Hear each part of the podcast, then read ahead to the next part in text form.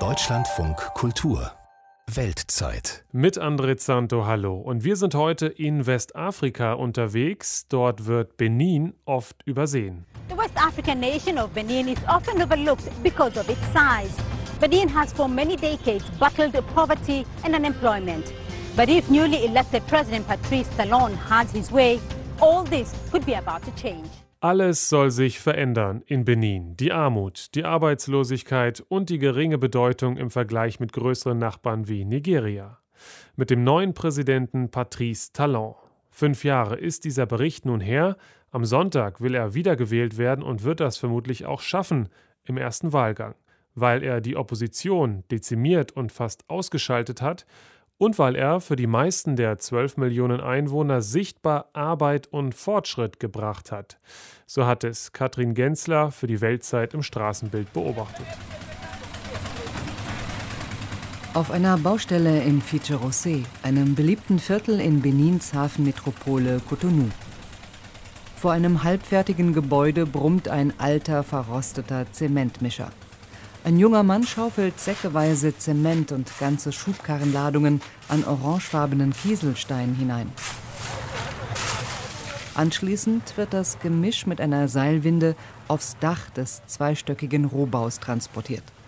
Dort überwacht Ingenieur José Marie Hussou die Arbeit. Es gibt sehr viele Gebäude, die gerade entstehen. Das sieht man von hier oben gut. Die Infrastruktur ändert sich enorm. Das hat mit dem Projekt Asphaltierung der Regierung zu tun. Viele Straßen sind gebaut oder ausgebessert worden. Das passiert aber längst nicht nur in Cotonou.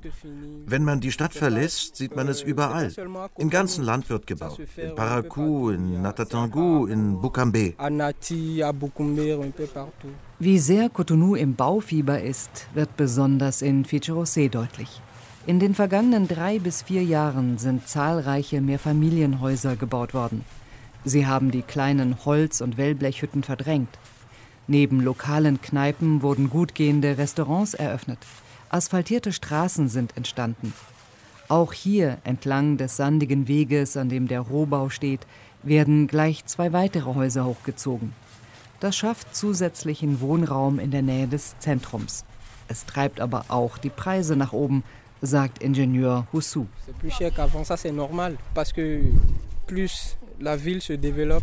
Es ist teurer als früher, was ganz normal ist. Je mehr sich eine Stadt entwickelt, desto stärker ziehen die Besitzer die Preise an. Cotonou, wie es einst war, lässt sich also gar nicht mit dem Cotonou von heute vergleichen. Es gibt viel mehr Gebäude und die gesamte Infrastruktur hat sich verbessert. Aber nicht nur hier. Auch Calavi hat sich verändert, Parakou. Wenn Sie dorthin reisen, werden Sie sehen, das ganze Land entwickelt sich. C'est tout le Bénin qui se développe. Quoi.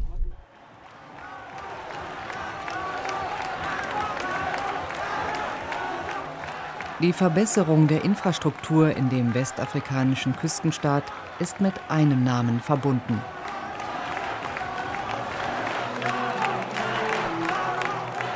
Präsident Patrice Talon betritt das Kongressgebäude. Es liegt an der Marina, der neu ausgebauten sechsspurigen Küstenstraße. Der schmale Mann mit dem breiten schwarzen Brillengestell trägt einen weißen Anzug und ein Käppi. Als er langsam zur Bühne geht, bejubeln ihn hunderte Anhänger. Viele sind Studierende. Vor ihnen hält Talon seine Auftaktrede für den Wahlkampf. Die Abstimmung um das Präsidentenamt findet am kommenden Sonntag statt. Auch Madis Vignou will den Regierungschef unbedingt live sehen. Sie lebt in der Stadt Abomey-Calavi, einer angrenzenden Pendlerstadt. Heute ist sie extra nach Cotonou gekommen. Er hat sehr viel für das Land und ganz besonders für die Frauen getan. Mikrokredite gibt es beispielsweise, Straßen sind gebaut worden, weshalb das Land sein Gesicht sehr verändert hat. Mir gefällt, dass sich unsere Kinder heute auf Stellen bewerben können, ohne Kontakte zu haben. Das war lange nicht möglich. Heute sind wir stolz darauf, dass ein persönliches Netzwerk keine Vorteile mehr bringt. Das ist wichtig. Als Talon 2016 zum ersten Mal gewählt wurde, hatte er eine Regierung des Umbruchs angekündigt. Der heute 62-Jährige wollte alte Strukturen und Seilschaften aufbrechen. Damit verbunden war auch die Aussage, nach einem Mandat nicht mehr anzutreten. Davon ist heute aber nichts mehr zu spüren.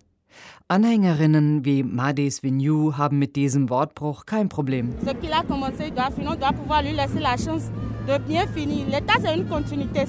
Das, was er angefangen hat, muss er auch fertig machen.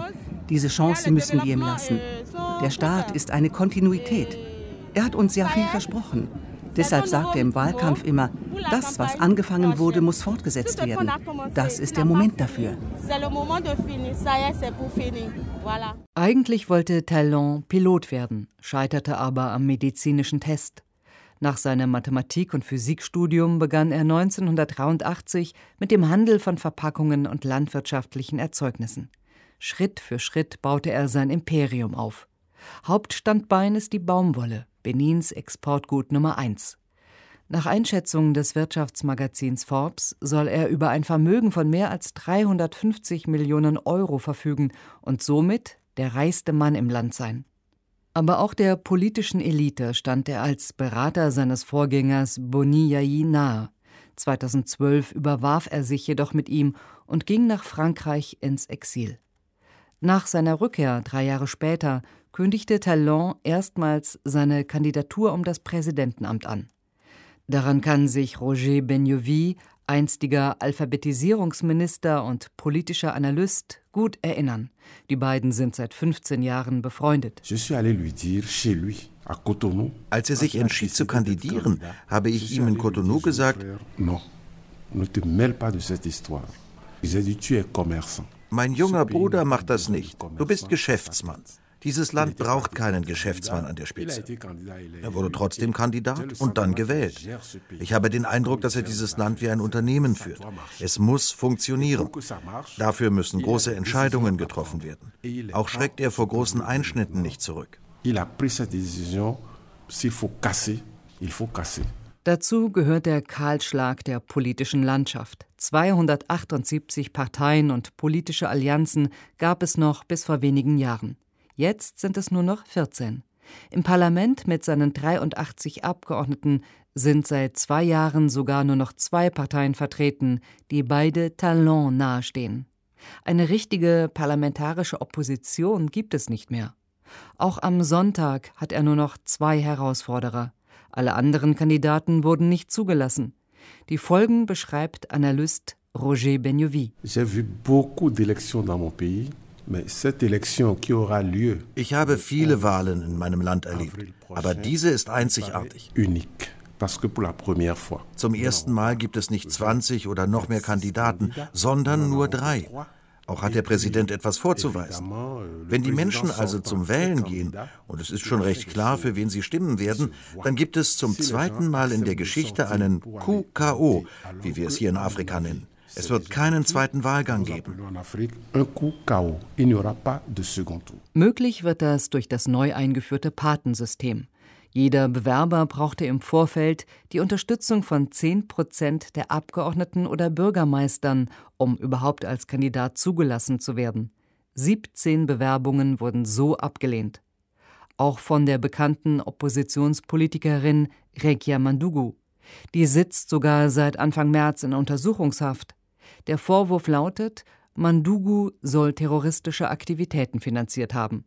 Andere Spitzenpolitiker aus Benin sind längst ins Exil nach Frankreich und in die USA gegangen.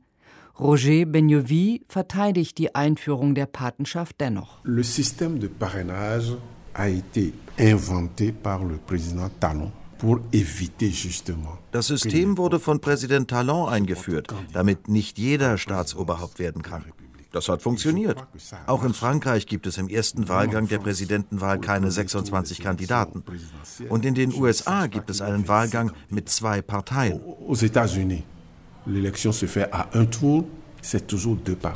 Allerdings, in den USA gab es zuletzt zehn Präsidentschaftskandidaten und in Frankreich elf.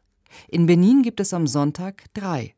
Darunter auch Corentin Coué, der gemeinsam mit seinem Vize Irénée Agossa genügend Paten unter den Abgeordneten und Bürgermeistern gefunden hat. Sie treten, wie alle anderen Bewerber auch, als Team an. Kowe ist der Spitzenkandidat. Ich habe Freunde, mit denen ich mich getroffen habe. Sie sind meine Brüder, mit denen ich nicht notwendigerweise die gleiche politische Meinung teile. Ich habe ihnen aber gesagt, ich will kandidieren. Könnt ihr mich unterstützen? Man muss das auf jeden Fall versuchen. Das hat auch Irene Agossa schon sehr zeitig gemacht.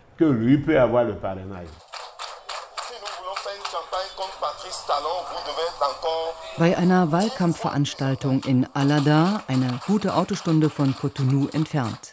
Die Botschaft des Duos ist deutlich. Es verspricht einen engagierten Wahlkampf gegen den Amtsinhaber. Mit viel Einsatz sei der Machtwechsel möglich. Das betont einige Tage später Corentin Couet erneut in einem Interview. La masse qui en a marre die Massen haben die Nase voll von Präsident Talon. Sie werden sich jenen anschließen, die ihn bekämpfen. Sie sind nur noch müde, was die Ergebnisse zeigen werden. Selbst jene, die ihm nahestehen, wollen seine Diktatur nicht mehr. Kowe gilt als Überraschungskandidat, dem es allerdings an Bekanntheit fehlt. Auch ein Wahlprogramm präsentiert er im Gespräch nicht. Sollte er dennoch gewählt werden, hat er folgende Ziele.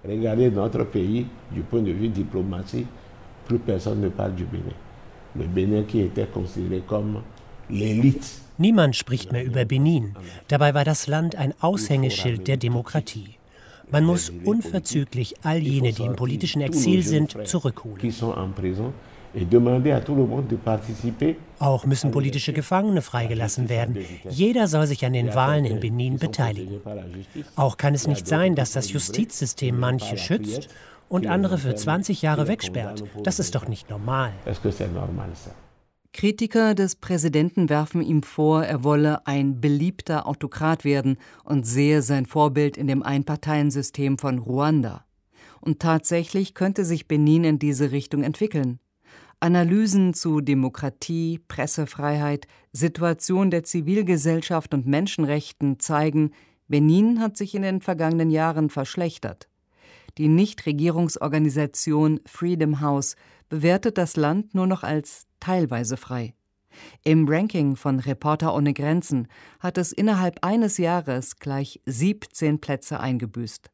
Hans-Joachim Preuß, Repräsentant der SPD-nahen Friedrich-Ebert-Stiftung in Benin, spricht deshalb von einer Wahlautokratie. In dieser haben es Oppositionelle zunehmend schwer. Es gibt Proteste der politischen Klasse, einige Intellektuelle, äh, wenige Teile der Zivilgesellschaft, die sich dagegen stellen. Aber auf der anderen Seite sind mittlerweile auch äh, gewisse Repressionsmechanismen in Kraft, äh, die zu einer gewissen Einschüchterung sorgen, sodass selbst diejenigen, die bisher das Wort ergriffen haben, sich sehr zurückhalten. Tatsächlich haben mehrere Vertreter der Zivilgesellschaft in Benin Interviewanfragen für diese Sendung nicht beantwortet oder Termine wieder abgesagt. Die genauen Hintergründe dafür sind unklar. Ein Großteil der Bevölkerung interessiert sich allerdings wenig für den Wahlkampf. Knapp 60 Prozent der Einwohner sind Analphabeten. Rund 40 Prozent haben täglich weniger als 1 US-Dollar 90 zur Verfügung. Sie sind mit dem Überleben beschäftigt. Ihr Wohlstand hat sich mit den demokratischen Entwicklungen seit den 1990er Jahren kaum verbessert, so Stiftungsleiter Hans-Joachim Preuß. Das in Benin, was immerhin seit 30 Jahren als Demokratie existiert, dass eine demokratische Rendite für einen Großteil der Bevölkerung nicht eingefahren werden konnte. Das heißt, die Situation der ländlichen Bevölkerung, was die Wasserversorgung, Stromversorgung, äh, Infrastruktur angeht, hat sich nicht erheblich verbessert.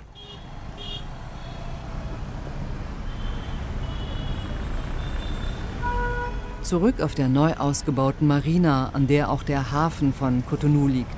Am späten Nachmittag herrscht hier Feierabendverkehr. Lastwagen wollen Waren zu den Schiffen bringen. Von diesem wuseligen Wirtschaftsleben sind es mit dem Auto nur fünf Minuten bis ins Viertel Blacucci. Vom neuen Glanz Cotonous ist hier nichts zu spüren. Es erscheint wie eine andere Welt. Keine einzige Straße ist asphaltiert worden.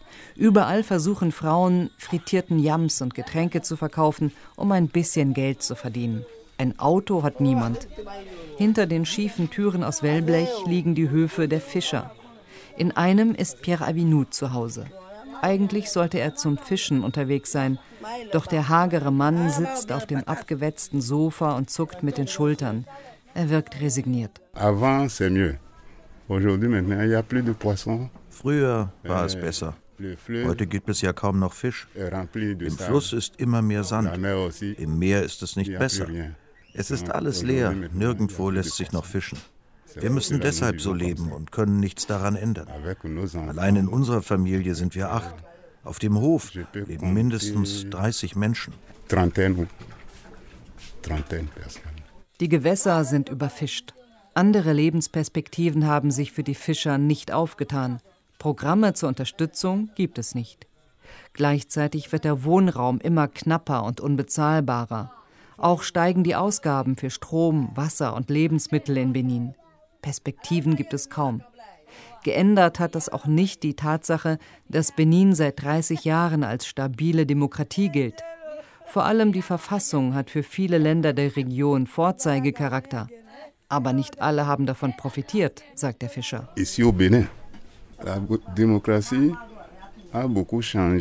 Hier in Benin hat die Demokratie wohl das Leben der Arbeiter verändert. Aber das der Fischer? Davon merke ich nichts. Es heißt, dass es Spenden geben soll. Davon haben wir hier in unserem Viertel aber nichts gesehen. Wir wissen nicht, ob der Präsident etwas für uns tun wird. Dabei würde Fischer Avinou gerne einmal mit ihm persönlich sprechen. Er möchte ihm das andere Cotonou, fernab der neuen Häuser, ausgebauten Straßen und schicken Restaurants zeigen. Message pour le président, parce que son mandat est presque fini. Meine Botschaft an den Präsidenten, der ein zweites Mandat holen wird, lautet, er sollte mal kommen und sich unser Leben anschauen. Es wäre gut, wenn er einen besseren Platz zum Leben für uns hat. Der muss aber am Wasser sein. Wie sollten wir sonst als Fischer überleben?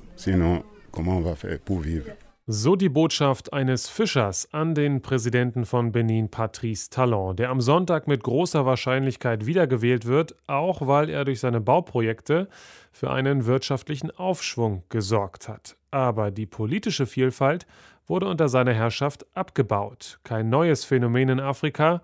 Welche Erfahrungen entsprechende andere Länder mit diesem Modell gemacht haben, das wollen wir jetzt besprechen mit Stefan Ehlert, unserem Korrespondenten für Nordwestafrika. Hallo. Ja, guten Tag, Herr Santo.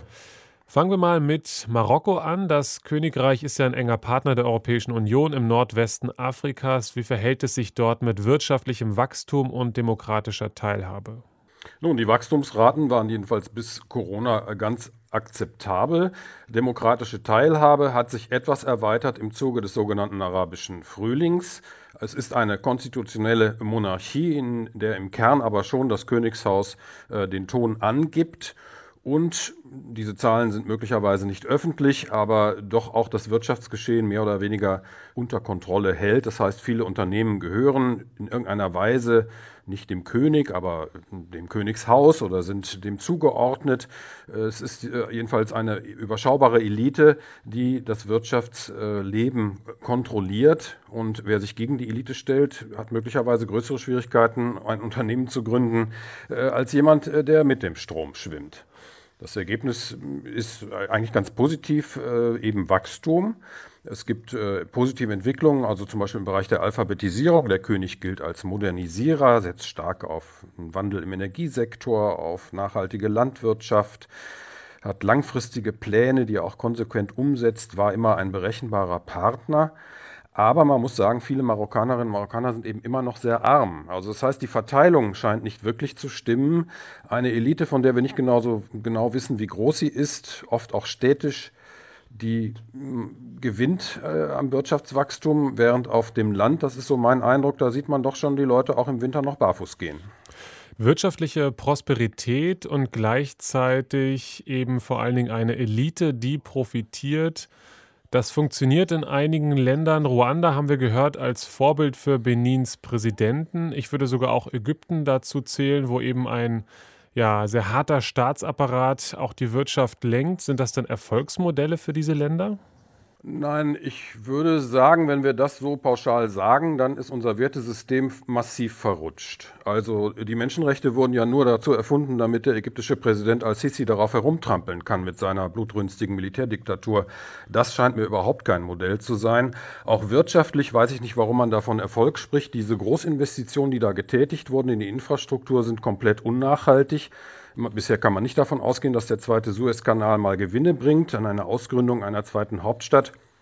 Auch da ist die Frage, wer soll das eigentlich langfristig bezahlen?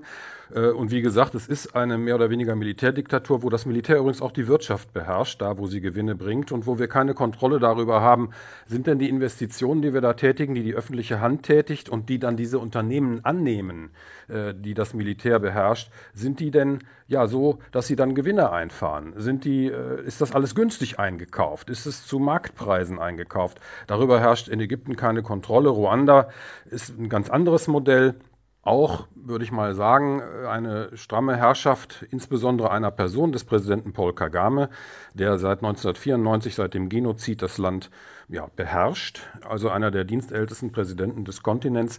Da ist die Frage, ist es wirklich ähm, politisch, menschlich, zwischenmenschlich wirklich gut integriert in Ruanda oder ist es vielleicht doch so, dass da die Gewalt nochmal aufbrechen könnte? Und wer profitiert von diesem Wirtschaftswachstum in diesem Land? Und vielleicht der dritte Aspekt, der auch nicht ganz unwichtig ist, ähm, wer finanziert das eigentlich alles? Also Ägypten hängt absolut am Tropf der Geber. Äh, ich glaube, allein die Amerikaner werfen da hunderte Millionen Dollar auch an Militärhilfe rein jedes Jahr.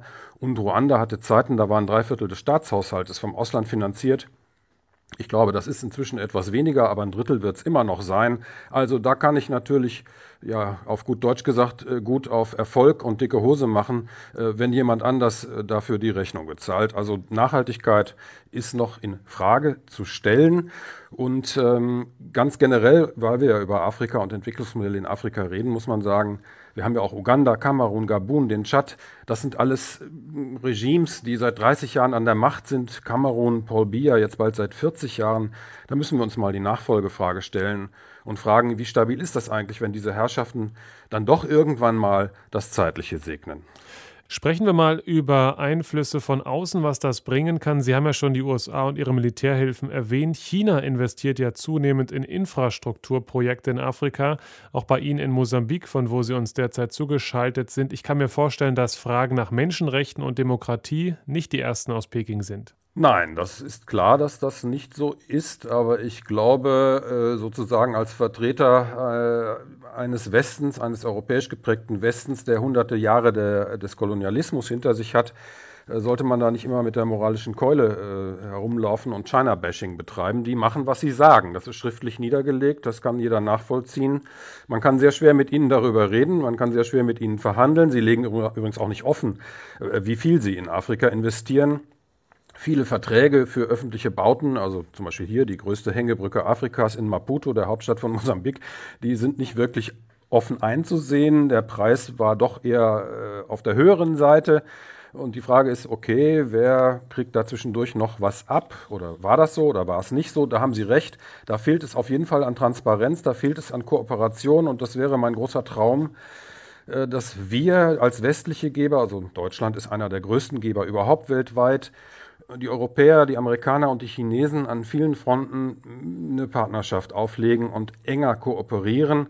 Ich glaube, dass der Klimawandel und die Folgen uns kurz- oder langfristig dazu zwingen werden, stärker zu ko kooperieren. Ich glaube, dass auch China das begriffen hat, dass das auch für Afrika extrem wichtig ist, dass Entwicklungsmodelle hier scheitern, weil beispielsweise äh, Seen austrocknen wegen der über, überzogenen Verdunstung infolge der Erderwärmung, Versalzung von Böden, äh, Wasserressourcen werden knapp, darüber äh, entstehen Kriege. Sie, sie, können ein Land auch nur so lange friedlich ausbeuten, äh, wie, wie, es halbwegs friedlich ist. Das sehen wir hier bei den Gasprojekten in Nordmosambik. Wenn sie dann dort eine massive Terrorkrise haben, ziehen sich Investoren zurück. Diese Lektion hat auch China gelernt. Und ich glaube, wir werden da möglicherweise in den nächsten Jahren Kurswechsel auf allen Seiten erleben. Hm. Zum Abschluss noch, Herr Ehlert, wo sehen Sie denn Positivbeispiele? Sie leben ja auch schon lange in verschiedenen Ländern in Afrika. Wo ist denn für größeren Wohlstand gesorgt, auch durch gleichzeitig mehr Menschenrechte, mehr demokratische Rechte, Pressefreiheit, freie Wahlen etc. Wo geht dann das zusammen? Wirtschaftliche Prosperität und auch äh, demokratische Rechte und Vielfalt. Also immer genannt äh, wird ein Land, in dem ich leider selber noch nicht war, das ist Botswana. Aber das ist ein Land mit einer sehr kleinen Bevölkerung, relativ guten Voraussetzungen von der Staatsgründung äh, an wo es Sozialfürsorge, Rentensystem und andere Dinge gibt, die es in den meisten anderen afrikanischen Staaten in dem Maße nicht gibt. Aus meiner eigenen Erfahrung muss ich sagen, ich glaube, Tunesien ist unterschätzt.